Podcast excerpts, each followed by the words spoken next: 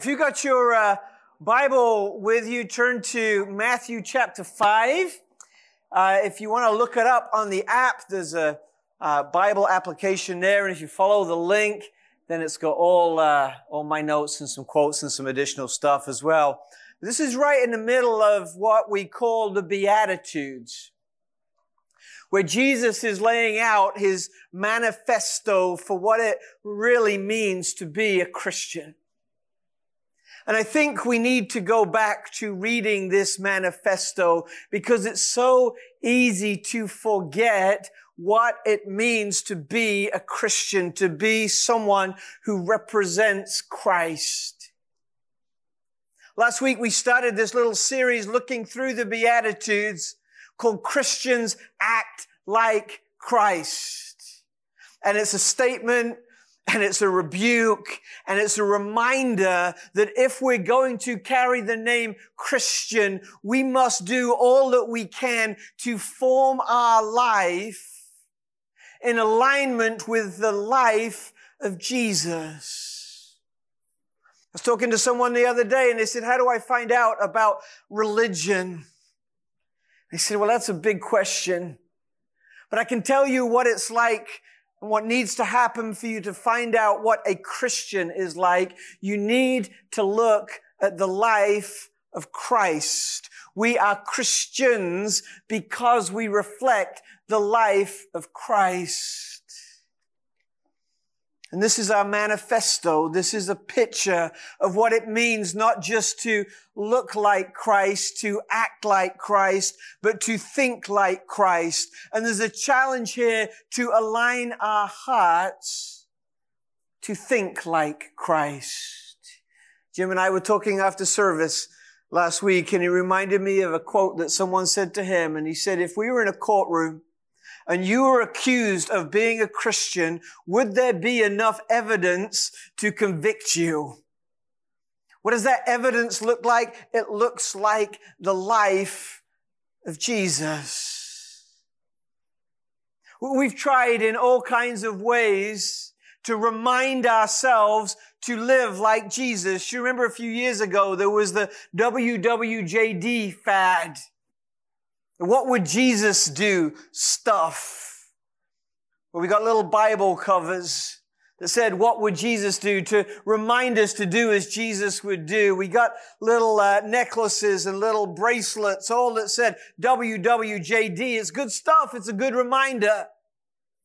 But in the Beatitudes, we're reminded that acting like Jesus acts is a whole lot more than just consciously thinking, what would he do? I remember during that WWJD fad seeing some what would Jesus do boxer shorts. And I remember thinking to myself, if you've got to get down to your boxer shorts before you ask the question, what would Jesus do? You're probably not going to help too much. Matthew chapter 5, starting at verse 17. Jesus aligns himself with something that was very important to the Jews and the Pharisees. She says, I haven't come to abolish the law. There needs to be a standard. There needs to be a plumb line of what's right and wrong because if there's not, then there's just chaos. And there needs to be a standard of, of law because God is holy and He's perfect in all His ways and we're not. And if we think that we're like him in our sin, we're missing the point. So he says, I haven't come to do away with the law. In fact, I've come to fulfill the law. In fact, until heaven and earth passes away, there will always be a law. There will always be a need for the law. And then in verse 20, he says this, but I tell you, unless you have your righteousness surpass that of the scribes and the Pharisees, you will never get into the kingdom of heaven. And in this sweeping statement, he's saying to the Jews who like the law and the Pharisees who obsess about the law, there's more. Just following the law, if you could, would not be enough. You see, the problem was the Pharisees and the Jews thought that they were following the law so much that they were white t-shirt people.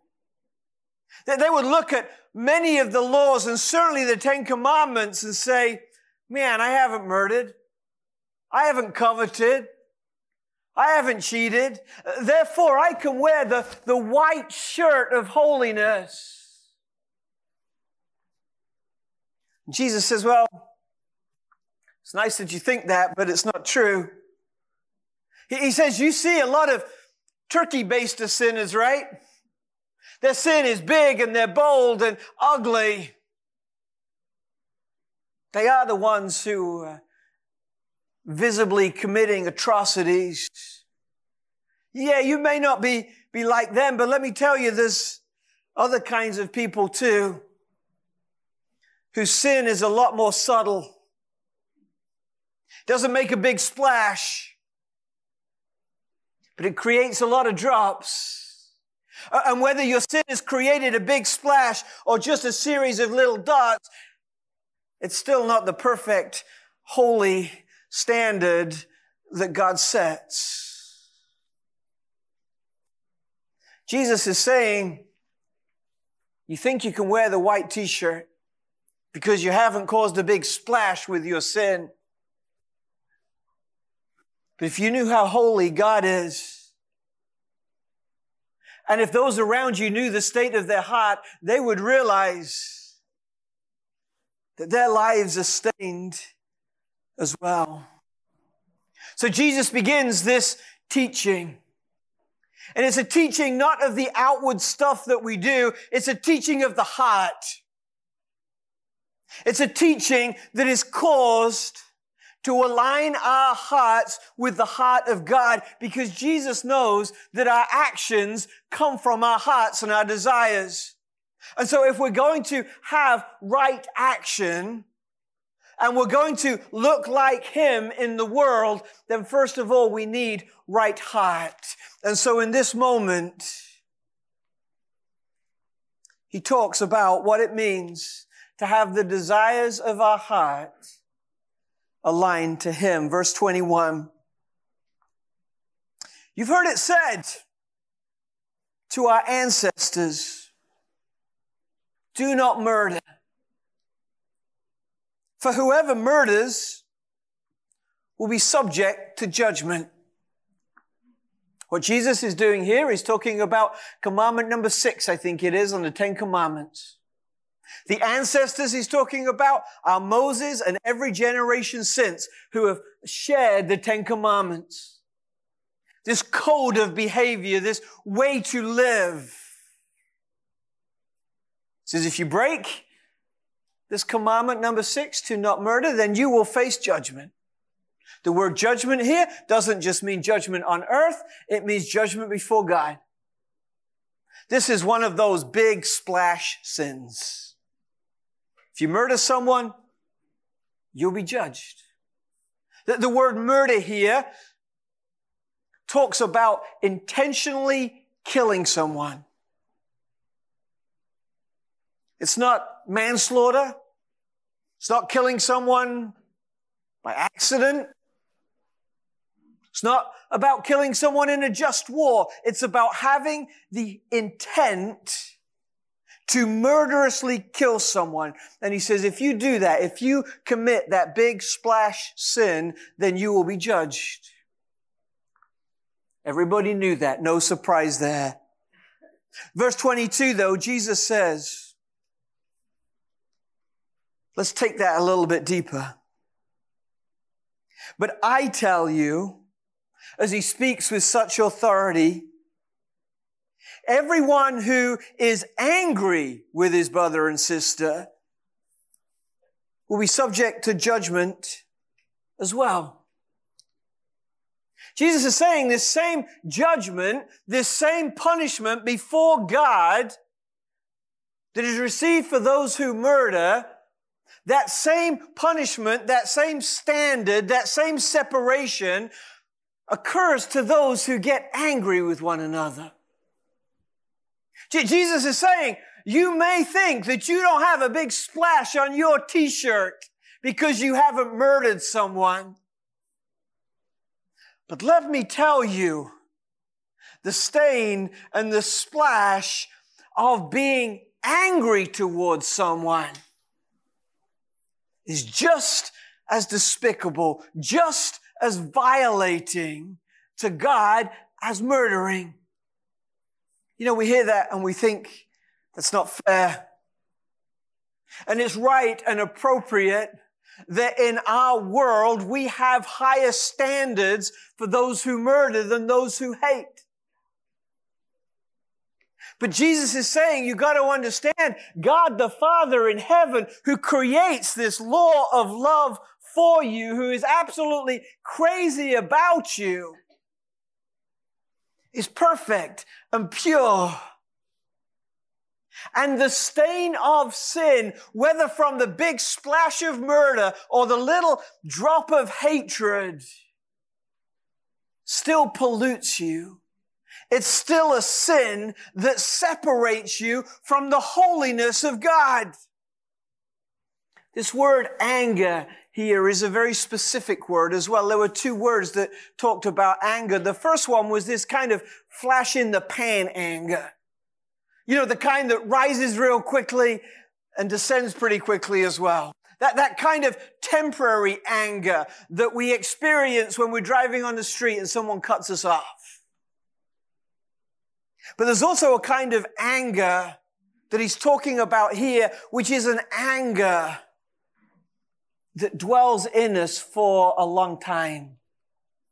It's one that broods and brews. It's one that we nurture in the way that we think and the way that we speak and the way that we write people off. And Jesus says, doesn't matter if your sin is a big splash of murder or if your sin is a little splash of anger, it's still a splash. It's still going to be judged by God. Man, this is such a powerful teaching. This is so revolutionary and it's so hard for us. And I would suggest to you that a lot of the times when Christians don't act like Christ, it's not because we do the big splash sins, although we know how to do those. It's because of the heart sins that we commit. The anger that we hold and the way that in so many subtle and powerful ways that manifests itself. What Jesus is saying here is if you want to align your heart with mine, you cannot have a heart that hates. You cannot have a heart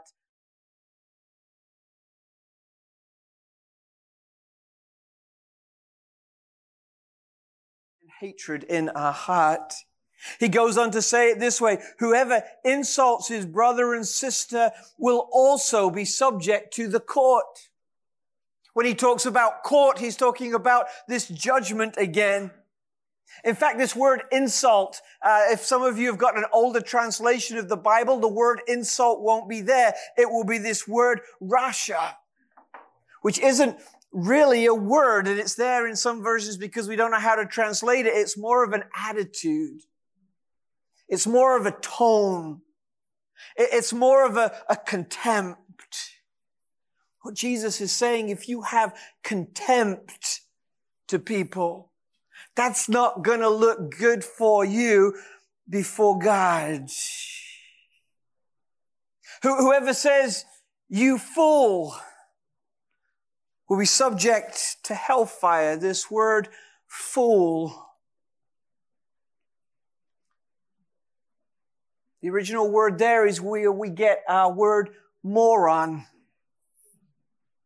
Says if you call someone an idiot and you're really believing that in your heart, then you are demeaning who God says they are and you are valuing them less than God values them. And therefore, there's a way in which you're murdering the identity which God has in them.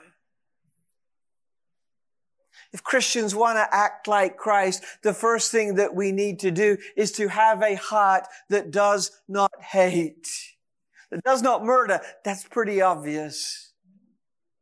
But it gets a little bit harder with these smaller sins, right? Anger and insults and foolishness. Jesus is saying if you want to fulfill the law, it's not just about the big stains that you don't do. It's about the small splashes as well. Jesus is saying, as a result of this, there is not one of us who is without sin. Paul tells us that all of us have sinned and fallen short of the glory of God.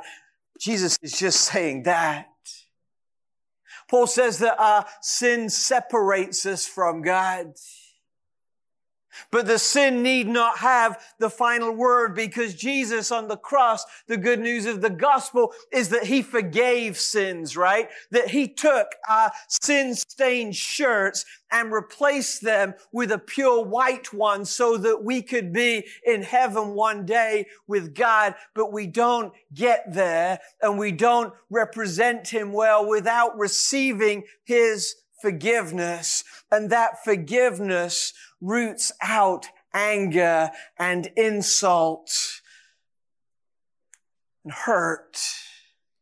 If Christians want to act like Christ, we need a heart that doesn't hurt or hate people. Now again, just to say, when we hear verses like that, the first thing that we do is to say, man, that's good. That's some more Christian ammo to tell those who are insulting and those who are acting foolish and those who are anger how wrong they are. That is not what Jesus is doing here. Jesus is saying to people who follow him, to me and you, do not use this standard towards others. Use it to yourself. Don't use this stuff to judge other people's hearts. Use it to purify your own. The only people we should be judging with this are ourselves. But if Christians want to act like Christ, the first thing we need is a heart that does not hate. It's all about the heart. Verse 23. Second thing that we need if we want to reflect Christ, if we want to be Christians who act like Christ, is that we need a heart that is right before people.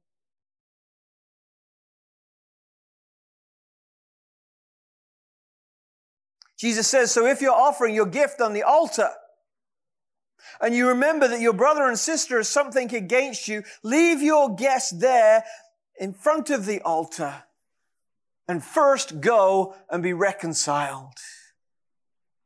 So when people were going to worship in these days, they would come to church with some of their stuff. Maybe it was some of their money, a, a, a tithe, an offering.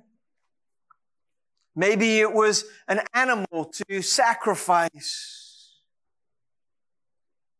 And, we read that that was an appropriate act of worship, that to give ourselves before worship to God is a good thing. It's what we're supposed to do. God loves the gifts that we give Him.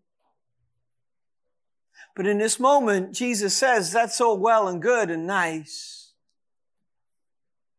But God cares more about your relationships with each other than the gifts and the platitudes that you're going to give to Him. He's, he's saying, look, if you come to, to church, and maybe you're going to put your offering in the plate, but you're in wrong relationship with something, with someone, don't worry about that gift. If you're saying to God, God, I want to give you my best, but the sin and shame and brokenness and anger and bitterness and someone who's, who's really messed you and hurt you or you've hurt them. God says, go and work that out. The second way that we align our hearts with Christ is that we need a heart that is right with people. We need to be people who are quick to go and say, I was wrong, quick to say, I'm sorry, quick to own our hurt, quick to own our pain. That's the sacrifice that God wants from us. It says in 1 Samuel that to obey God is better than to sacrifice to God. Jesus is saying the same thing here. Make it right. If there's a distance in your relationship, as much as it depends on you, fix it. Now we know we've all been in relationships where we've tried and done everything we can, but we can't reconcile the relationship because of the other person. As much as it depends on you, have a heart that loves, that seeks people out, that wants to build relationship. We cannot go to God in prayer with hate in our heart unless our first prayer is to ask God to help us do something about that hurt and that hate. To obey is better than sacrifice. 25, reach a settlement quickly with your adversity while you're on your way with him to court, or your adversary will hand you over to the judge and the judge to the officer, and you will be thrown in prison. Truly, I tell you, you will never get out there until you have paid the last penny. What's going on there? Jesus is saying the same thing. Relationships matter a lot to God. Don't pretend that everything is all right between you and God if you are causing problems between you and men. The situation here is that there are two people in a dispute and they're going to court to sort it out. There was a law in this time where two people who were in a dispute would actually walk to court together. And the thought behind that was that as soon as they got into the court, the matter became an issue for the judge. And so the hope of two rivals walking to court together was that they could settle their dispute on the way. Because as soon as they walked through the doors of the court, then resolution was out of their hands. And so Jesus says, Get it done before you walk through the doors where that pain and that bitterness and that brokenness is out of your hands. Resolve things quickly. Be in right relationship with people.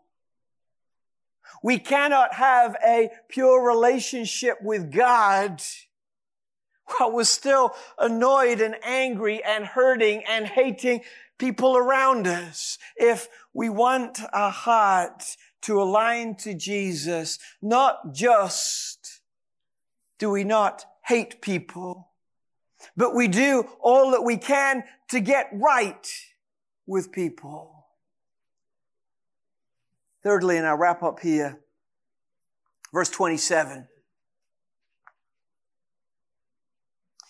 Jesus has spoken about having anger, insult, contempt in our heart. He's talked about the importance of getting our relationships right with one another. If we're going to get our relationship with God right. And then he dives into another issue that was prevalent among the Pharisees and is prevalent among us. He says, you've heard it said, do not commit adultery.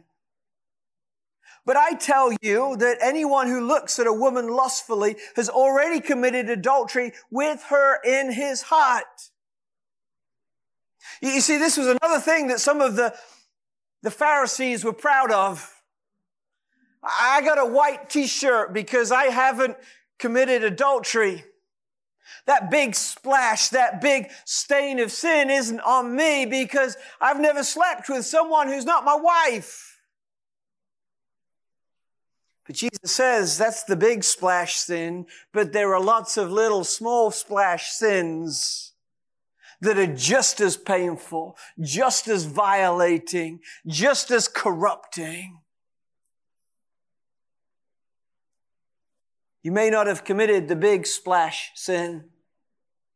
But I tell you, everyone who looks at a woman lustfully has already committed adultery with her in his heart. I think what Jesus is talking about here in this whole passage is about the deep desires of our heart. So I've met over the course of my life and ministry a number of men whose adultery has cost them everything. More than they realized. Family, kids, grandparent, uh, grandkids, jobs, income. Lost everything for a dumb mistake. I've met with women who have suffered at the hands of men who had committed adultery. I have met with children whose lives have been turned upside down because a parent committed adultery. I've met at least a couple of times that I can recall with people who have murdered other people, who have taken the life of another. And as I've met with all these people, whether murderers or adulterers, they have one thing in common. They didn't want to do it. It wasn't like they got up one morning and said, Hey, how can I take a life? I've stood at the altar with all kinds of couples who've made that commitment to be faithful to one another. And in that moment, none of them wanted to, to have a relationship that ended because of adultery. Here's what I want to say their deep desire, our deep desire, is to do that which is right. But what happens in these heart issues that Jesus is talking about is that our deepest desires are not our strongest desires. Just think about this for a moment. Our deepest desires to live lives of faithfulness and love towards one another are not always our strongest desires. We've all been in that, that moment, right? When the desire to do wrong is just so strong. We're angry, we hate, we're frustrated. And the strong desires get in the way of the deep desires. Does that make sense? Let me say it again. I've been chewing on this all week and I want to get, get it right. But so often our deep desire does not have the strength of our strong desires. And so we succumb to temptation and to the violation of these heart things. Because the lesser desires in our life for a moment are stronger than the deeper desires. Met with several adulterers. None of them wanted to do it. All of them regretted.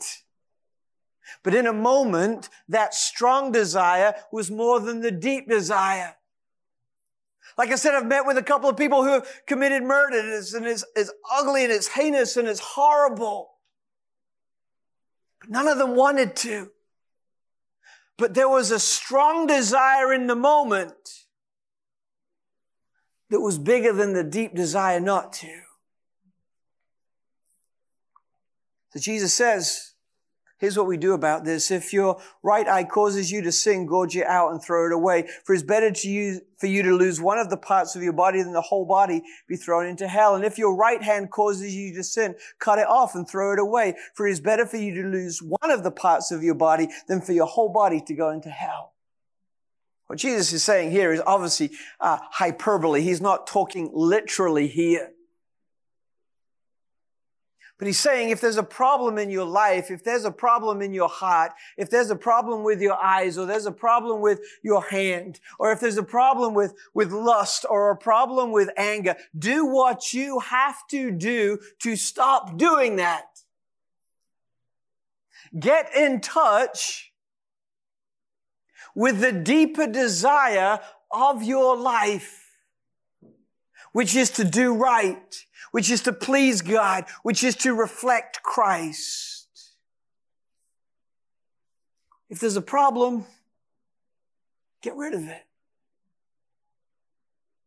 But just to take this little thought from Jesus to the next level as well, have you ever tried to not think about something so much that you can't help but think about it? That's often how it works, isn't it, in our humanity. I don't need that extra piece of chocolate cake. I don't need that extra piece of chocolate cake. I'm not going to call Miss Linda and ask me to make me a cake, even though she makes the best cakes, right? I can't even think like that. But when I think not like that, when I try to not think like that, what happens? I want the piece of cake more, right? So here, I don't think Jesus is saying, if you got anger in your life, or if you've got broken relationship in your life, or if you've got lust in your life, you cannot outthink that temptation. Because actually, by trying not to think about that temptation, it actually gives that temptation greater strength, right? And so that temptation becomes stronger than our deepest desire. I think what Jesus is saying by this last part of the passage is that if we want to align our heart with Him, we need to do whatever it takes to align our strongest desire with our deepest desire. Acting like Jesus in this world happens best when the deepest desire of our heart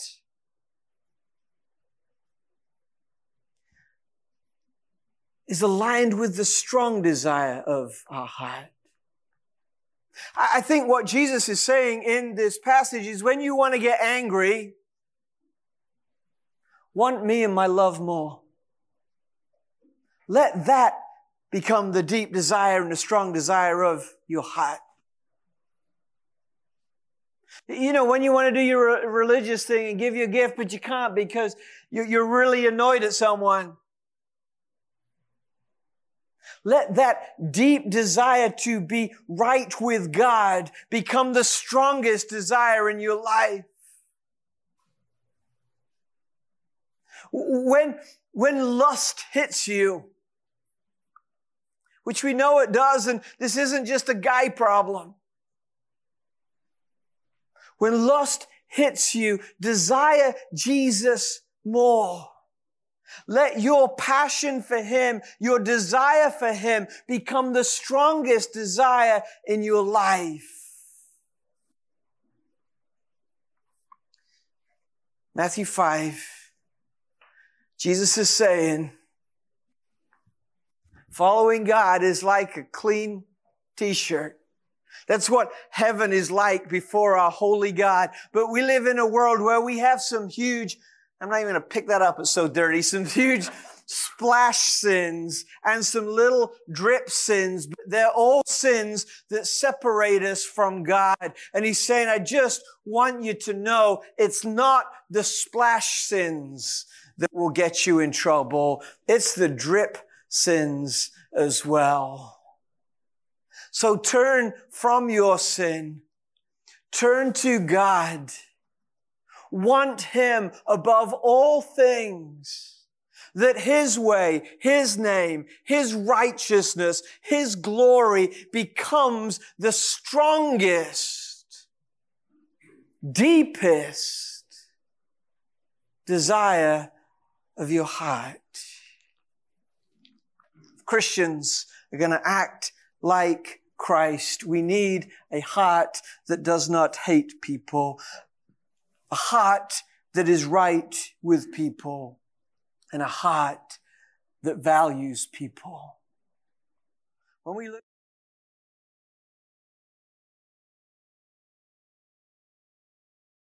create and we see the value that he adds to people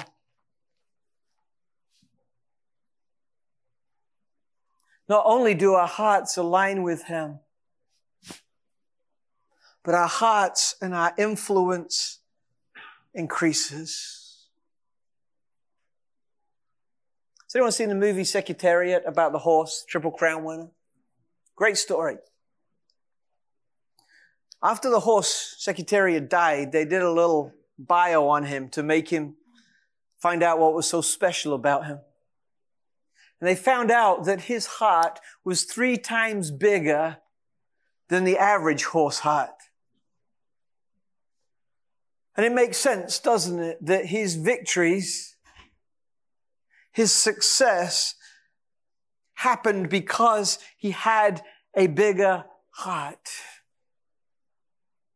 The reality for us is that so often we do not live victorious lives that reflect Christ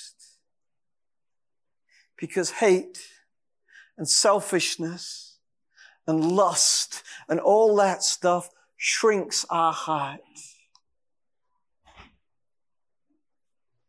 But the remarkable thing is, as we love God's people, as we value God's people, as we make right with people, our heart expands and our lives become more victorious.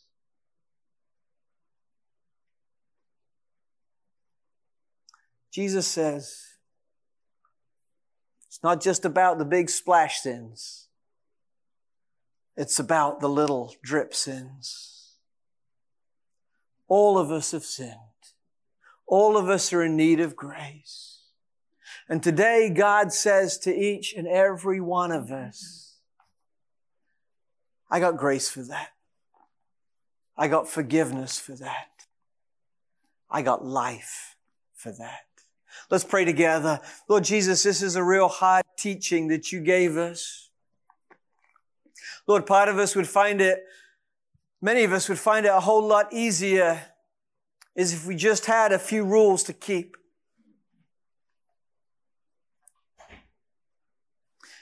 But we're just not very good. Lord, we confess this morning that in our lives there are big splash sins that are obvious. But beneath that, there are lots and lots and lots of ugly little splash sins that corrupt us and separate us from you. Lord Jesus, I thank you that through your death and resurrection, through your faithfulness and obedience. You won forgiveness for us that cleaned up our filthy rags and forgave us for all unrighteousness.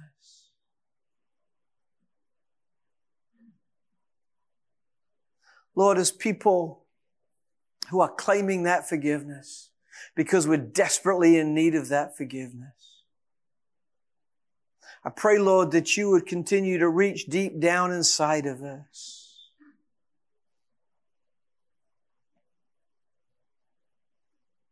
Replace our anger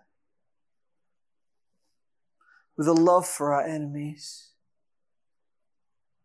And replace our selfishness with a desire to make right with people.